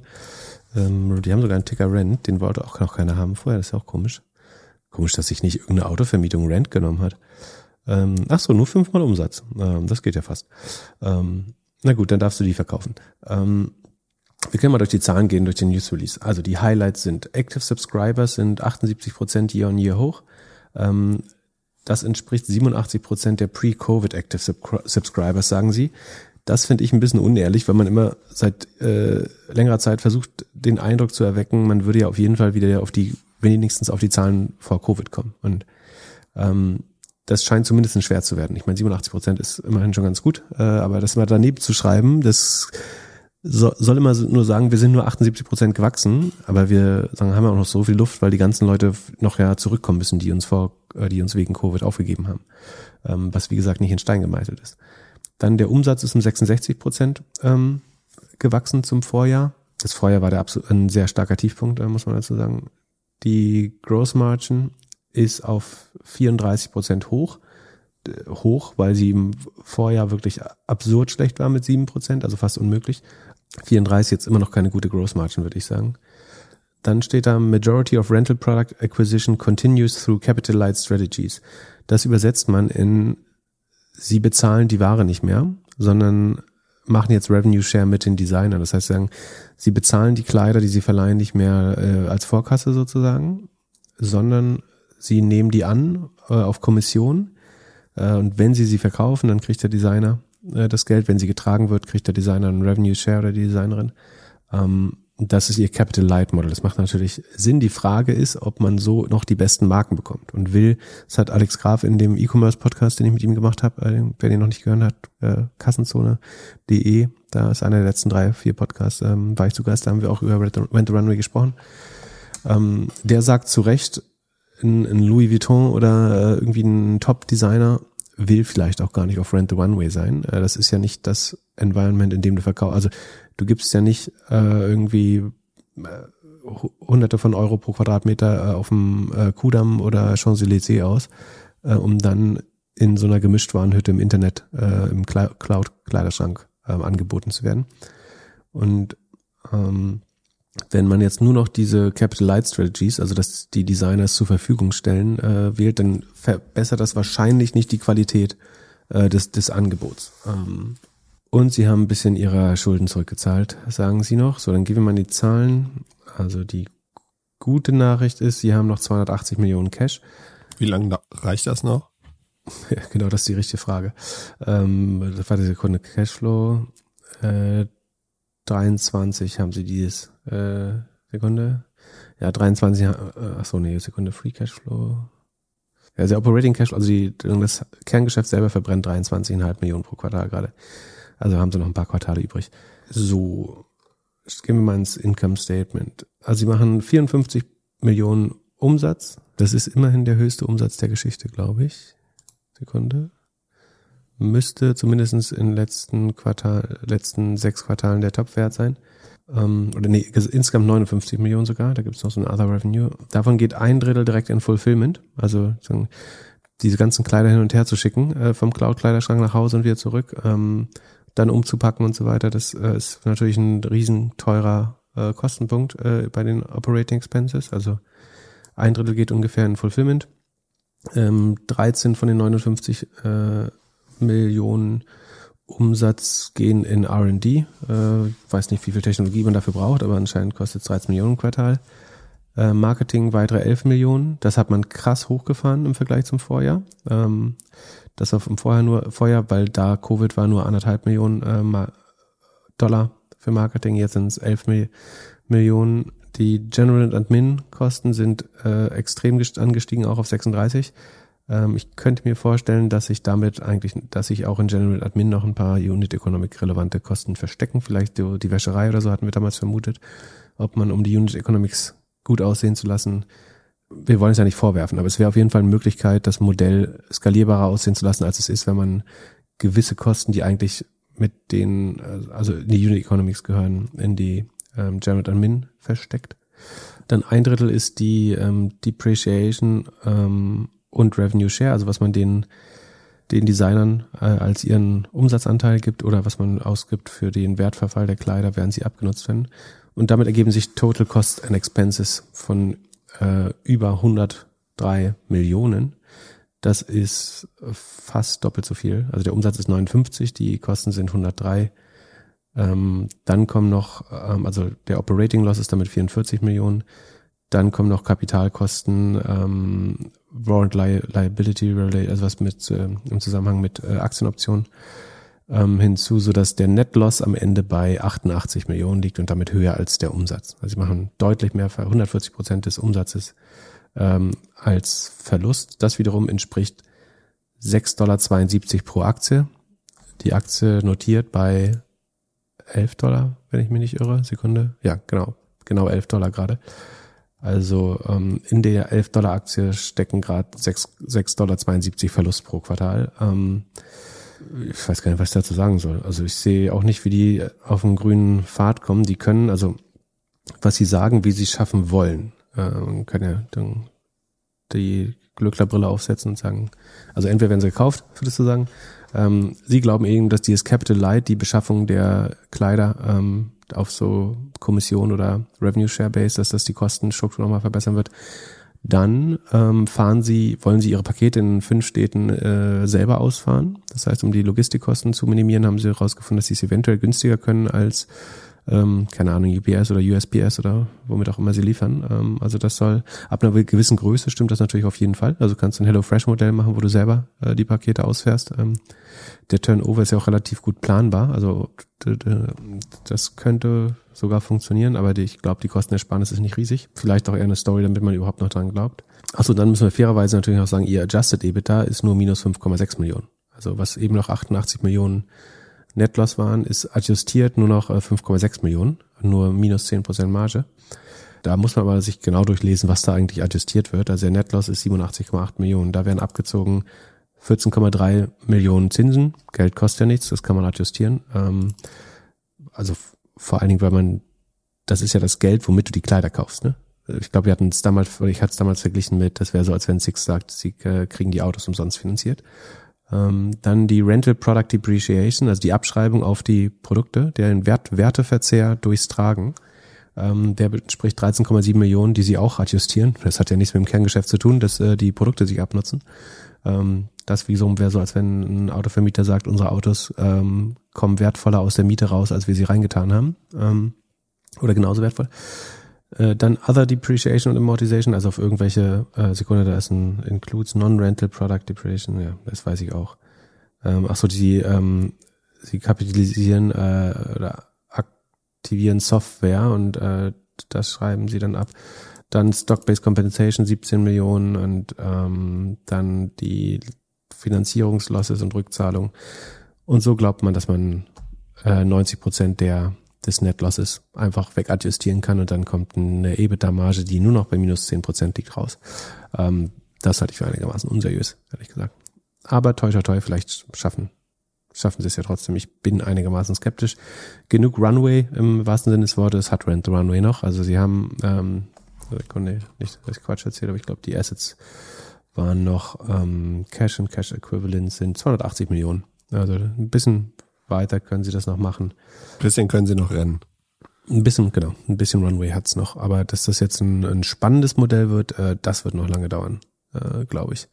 Äh, da sehe ich überhaupt nicht, woher das kommen soll. Also es ist ja, die müssen ja nicht nur profitabel werden, damit ein Investor oder eine Investorin da irgendwann mal Geld bekommt. Äh, brauchst ja irgendwie auch eine, willst ja eine 10, 15, besser 20 Prozent EBIT-Marge haben und davon sind die nur wirklich weit entfernt. Ähm, aber wir drücken die Daumen. Heute ist Freitagnachmittag. Gerade kam raus, Inflationsrate in den USA 6,8 Prozent. Uiuiuiui. Ui, ui. Ich kann mir schon vorstellen, wie mein Depot jetzt aussieht. Äh, ja, das wäre meine Frage. Was denkst du, wie sieht dein Depot am Ende des Tages aus? Wie, wie schnell sind die? Im Moment hält sich noch ganz gut. Wie äh, schlimm sind die? Äh, von wann ist die News? Also im Handelsblatt steht äh, von 14.30 Uhr, also vor 20 Minuten. Mhm, Sekunde, ich guck mal kurz. Äh, also sollen wir jetzt alles verkaufen? Nein, nicht alles verkaufen. Ähm, auf keinen Fall alles verkaufen immer. Ist doch doof. Nee, Nasdaq Future ist äh, im Plus und freut sich.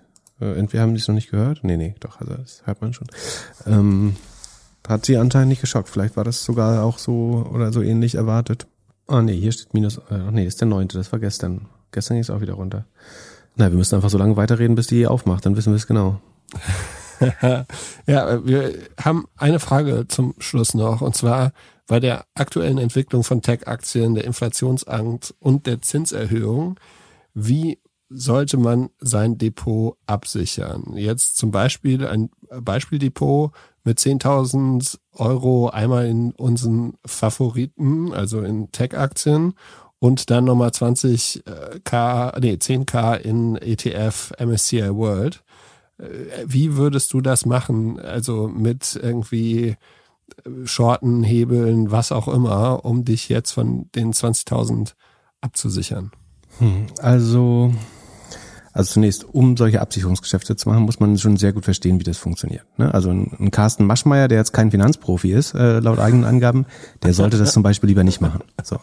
Ähm, aber wenn man sich damit auseinandergesetzt hat, wie Optionsscheine funktionieren, wenn man versteht, was ein Break-Even-Point, ein äh, Beta, Omega, ein Hebel ist, ähm, was der Fälligkeitskurs ist, wenn man weiß, was der Unterschied irgendwie zwischen einem Knockout-Zertifikat, einem Faktor-Zertifikat und so weiter ist, dann würde man. Machst du jetzt irgendwas? Der, der einfachste, nee, ich mach gar nichts. Ähm, der einfachste Weg wäre vermutlich ein Put-Optionsschein auf den Nasdaq zu kaufen. Also wenn man sich gegen Tech, also man sucht sich immer ein korreliertes ähm, Instrument. Also sagen, wenn man seine Tech-Aktien absichern will, kann man entweder Put-Option auf genau die Aktien äh, kaufen oder auf den Nasdaq insgesamt, wenn man zum Beispiel glaubt, dass man ja besser pickt als der Durchschnitt äh, Nasdaq-Käufer, dann würde man sozusagen, um sich gegen das Marktrisiko zu versichern, sich gegen den Nasdaq versichern und man kauft irgendeinen Put-Optionsschein, der vielleicht fünf bis zehn Prozent außerhalb des Geldes ist. Das heißt, nur wenn man 15 bis 20 Prozent, äh, wenn der 15 bis 20 Prozent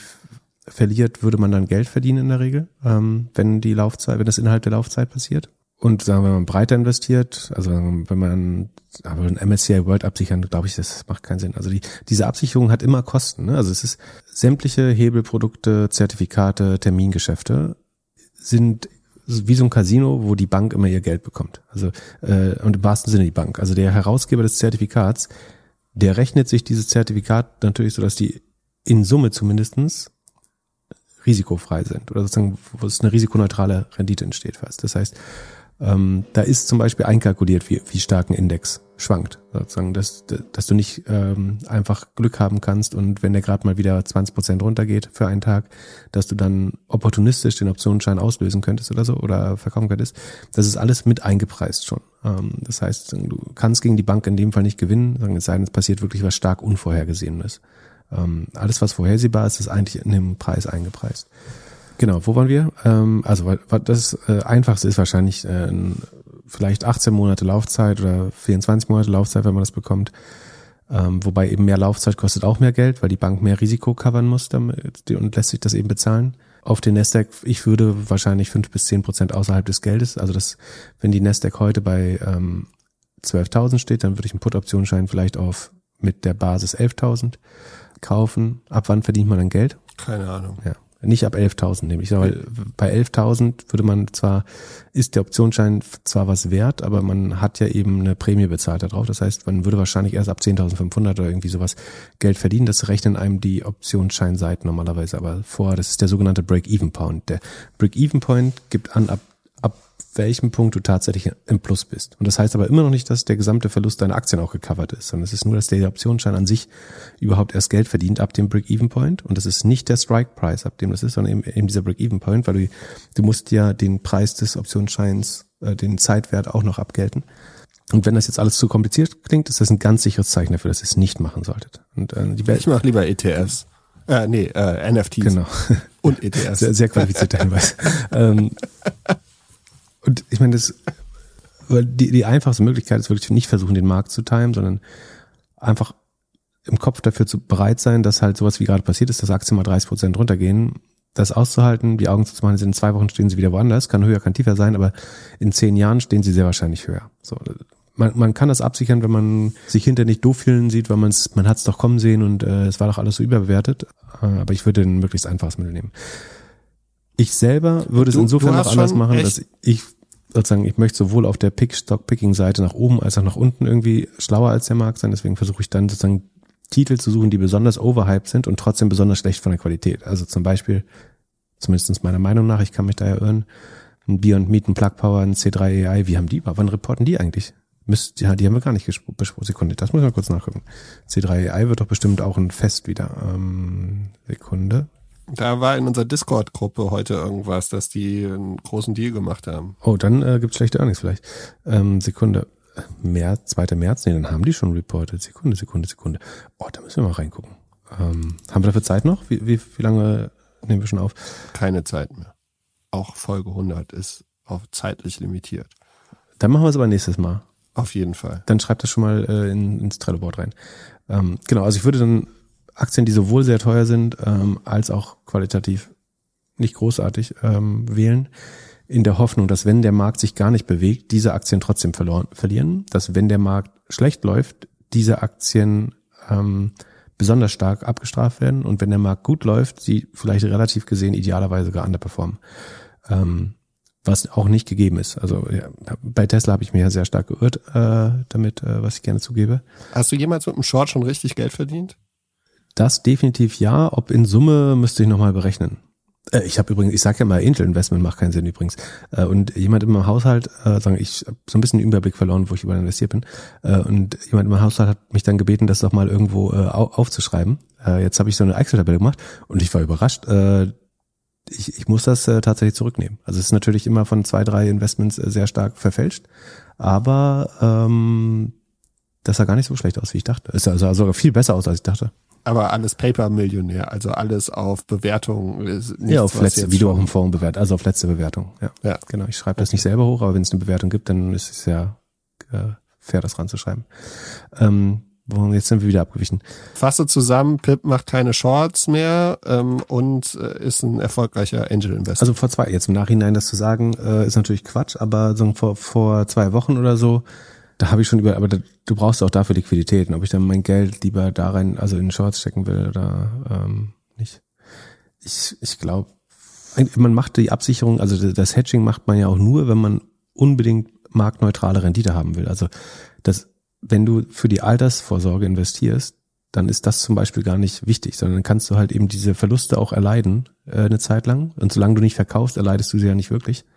Ähm, dann ist es echt einfach, die Aktien zu behalten und äh, wegzugucken. Ähm, das Absichern machst du eigentlich nur, wenn, wenn, keine Ahnung, wenn du ein Pensionsfonds bist oder du darfst halt nicht ein Viertel des Geldes verlieren in, in einem einzelnen Jahr. Äh, oder du musst dein Maximum Drawdown irgendwie äh, klein halten, dann lohnt sich dieses Absichern. Äh, um, wenn man es macht, um den Markt zu timen, äh, dann ist, funktioniert das in den seltensten Fällen, glaube ich. Ich hatte einmal Glück damit bei diesem Corona-Crash, so das hat sehr geholfen, weil man äh, sozusagen auf dem Weg nach unten verdient hat und dann auch noch, wenn man die Option schon ausübt, das Geld dann nutzen kann, um tief wieder einzusteigen. Aber das ist auch Glück und Zufall ähm, letztlich. Und ähm, wie gesagt, die, diese Absicherung hat immer in sich Kosten. Das ist nicht einfach wie andersrum wie eine Aktie kaufen, sondern du verlierst genau, du äh, gewinnst, wenn sie runtergeht, sondern du bezahlst für das Recht zu wählen, für die Option zahlst du Geld und das kann teilweise erheblich sein, gerade wenn die Märkte sehr, sehr volatil sind, also sich sehr stark bewegen wie jetzt, dann sind diese Versicherungskosten besonders hoch, weil die Bank ein hohes Risiko hat, sich damit in Nesseln zu setzen, dir den Optionsschein zu verkaufen. Deswegen ähm, vielleicht lieber noch mal ein Buch darüber lesen in Ruhe ähm, über Weihnachten und dann kann man immer noch entscheiden, ob man das machen will. Ähm, jetzt, ich ich glaube, für das Standardrepertoire eines äh, nachhaltigen und langfristig erfolgreichen Investors ist es überhaupt nicht nötig, irgendwelche Hebelprodukte. Sondern, und äh, man sieht immer wieder Lost Porn aus irgendwelchen Trade Republic und Robinhood Accounts, weil wo Leute äh, posten irgendwie, äh, sie hatten ein Hebelprodukt, sie verstehen noch nicht mal, warum sie das Geld nicht bekommen haben. Also warum der es ausgelaufen ist oder warum bei einer hohen Schwankung ein Knockout auf einmal ausgelöst wurde oder so. Ähm, das spricht alles nicht dafür, dass man äh, damit handeln sollte, wenn man es nicht wirklich, wirklich, wirklich gut versteht. Nun haben wir ja mit die schlausten Hörerinnen und Hörer im deutschen Podcastmarkt. Was denkst du, wie viel Prozent unserer Hörerinnen und Hörer mit so einem Hebelprodukt arbeiten sollten? Sollten weniger als, sicher weniger als zehn. Ähm, So viel also noch. ich glaube schon, dass es in Hörern welche gibt, die das sich damit auskennen. Äh, aber selbst bei denen heißt es ja noch nicht, dass es auch erfolgreich ist, bloß weil man sich damit auskennt. Äh, also ich verstehe es einigermaßen und äh, es ist immer noch trotzdem nicht das Erfolgreichste. sondern Das, womit ich, oder womit man einfach Geld verdient, ist Aktien langfristig halten. Ähm, und also was, was immer noch, ach so, das wollte ich noch sagen, was, was glaube ich schlau ist, also habe ich neulich in der Community geschrieben, aber ich sag's nochmal, äh, weil ja nicht jeder eine Community ist, was ein Riesenfehler ist natürlich. Ja, Doppelgänger.io slash Genau, und nicht vergessen, die kleine Weihnachtsglocke im Spotify-Account anmachen, damit ihr auch die Weihnachtsüberraschung bekommt. Ähm, wir sind uns ja schon bewusst, obwohl wir so tolle äh, Disclaimer äh, immer wieder und den Disclaimer so attraktiv versuchen äh, zu machen wie möglich, äh, damit ihr ihn auch hört und ernst nimmt, ähm, mir ist schon bewusst, dass Leute es dann trotzdem äh, nicht beachten und entweder aufgrund des Gesagten handeln oder trotzdem äh, unsere Warnungen vor Hebelprodukten ignorieren. Wenn man schon weiß, dass man so ein Schelm ist oder eine Schelmin, äh, die sich an sowas nicht halten kann, dann soll, würde ich zumindestens dazu raten, zumindest, ich soll nicht mal zumindestens sagen. Kannst du mich mal einfach erinnern, wenn ich zumindestens sage? Das ist ein stummer Sprachfehler von mir. Ja. Ähm, okay, danke. Ähm, ist deine Aufgabe für die nächsten 100 Folgen, mir das auszutreiben. Okay, kaufst du bei jedem, äh, bei jedem Fehler zehn von irgendwelchen Fonds? zehn gleich, oder was? nee, eine ist fair. äh, ja, wir können mal, wir, wir, ich kann ein extra Depot aufmachen irgendwo und wir kaufen, du darfst eine Aktie aussuchen, die ich für jedes Mal zumindestens äh, kaufe. Das wäre lustig. Und du kannst dann, du suchst dann die schrottigsten Titel, sagen, um auf jeden Fall das Geld zu vernichten. Bevor, äh, und, und, dann geht das aber bestimmt aus. ab. Wie, ähm, nee, wovon ich, also, also wenn man sich nicht zusammenreißen kann und sagen, ich habe das Phänomen selber, deswegen kann ich das äh, besten, äh, sagen mit bestem Gewissen empfehlen, dann ist zumindest das Schlauste, was man machen kann, äh, nicht den Höhnes zu machen, sondern einfach eine ganz kleine Summe, vielleicht ein oder zwei Prozent des Geldes, äh, oder wenn man nicht so viel hat, vielleicht maximal zehn Prozent, in irgendein Extra-Depot zu legen. Oder dass man sagen, man seine, seine größeren Positionen, seine Altersvorsorge macht man vielleicht sogar bei der Hausbank oder bei einem extra Depot, wo man das vielleicht auch gar nicht auf dem Handy ist, wo man nicht irgendwie besoffen aus dem Pub äh, traden kann. Ähm, und einen kleinen Teil, wo man sozusagen lernen will und das ausprobieren will, kann man dann eben im CFD-Account oder im Trade Republic-Account, wo man Warrants traden kann, also machen das begrenzt zumindestens, zumindest, aber, aber das Gute ist, ich, merke es immerhin schon, das ist das Wichtige, äh, weil es finanzielle Androhungen gibt, äh, fällt es mir sofort auf.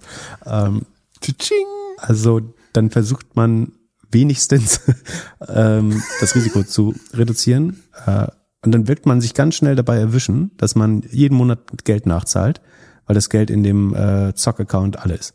Ähm, dann sollte man spätestens beim dritten Mal sollte man verstehen, dass das nicht gut funktioniert, während das ganze andere Geld noch da ist und wahrscheinlich mehr ist, äh, ist das Zockgeld immer wieder äh, leer oder äh, wird weniger. Das ist das Resultat, was 85 Prozent und mehr der Tradenden, äh, Trader und Traderinnen äh, erfahren werden. Und so lernt man dann vielleicht, dass es nicht besonders schlau ist. Aber noch besser ist es, komplett zu lassen. Aber weil Menschen ihre Erfahrung selber machen Ja, müssen, lassen. macht die Erfahrung nicht mit eurem Hauptdepot, nicht mit eurem, nicht mit dem Geld eurer Familie, nicht mit dem Geld eurer Kinder, nicht mit dem Erbe. Das sollte alles in ETF-Account und dann könnt ihr mit eurem Taschengeld oder wenn ihr mal eine kleine Summe habt, mit der ihr ein bisschen zocken wollt, dann macht das mit einer kleinen Teilsumme. Und wir wollen ja auch schlauer werden und lernen. Tut's nicht. Tut's nicht. Also und es gibt auch natürlich, äh, obwohl nee, das, das ist auch nur, ich wollte gerade sagen, man kann auch die kostenlosen, ähm, es gibt ja so Fake Money, äh, bei allen CFD-Anbietern auch so Fake Money, ähm, wo du das üben kannst, aber das ist natürlich auch nur ein Weg, einen da reinzuziehen. Äh, weil dann wird, gewinnt man vielleicht am ersten Tag was und denkt man sofort, ich bin so gut. ähm, Northern Data geht ja schon wieder 10 Euro hoch.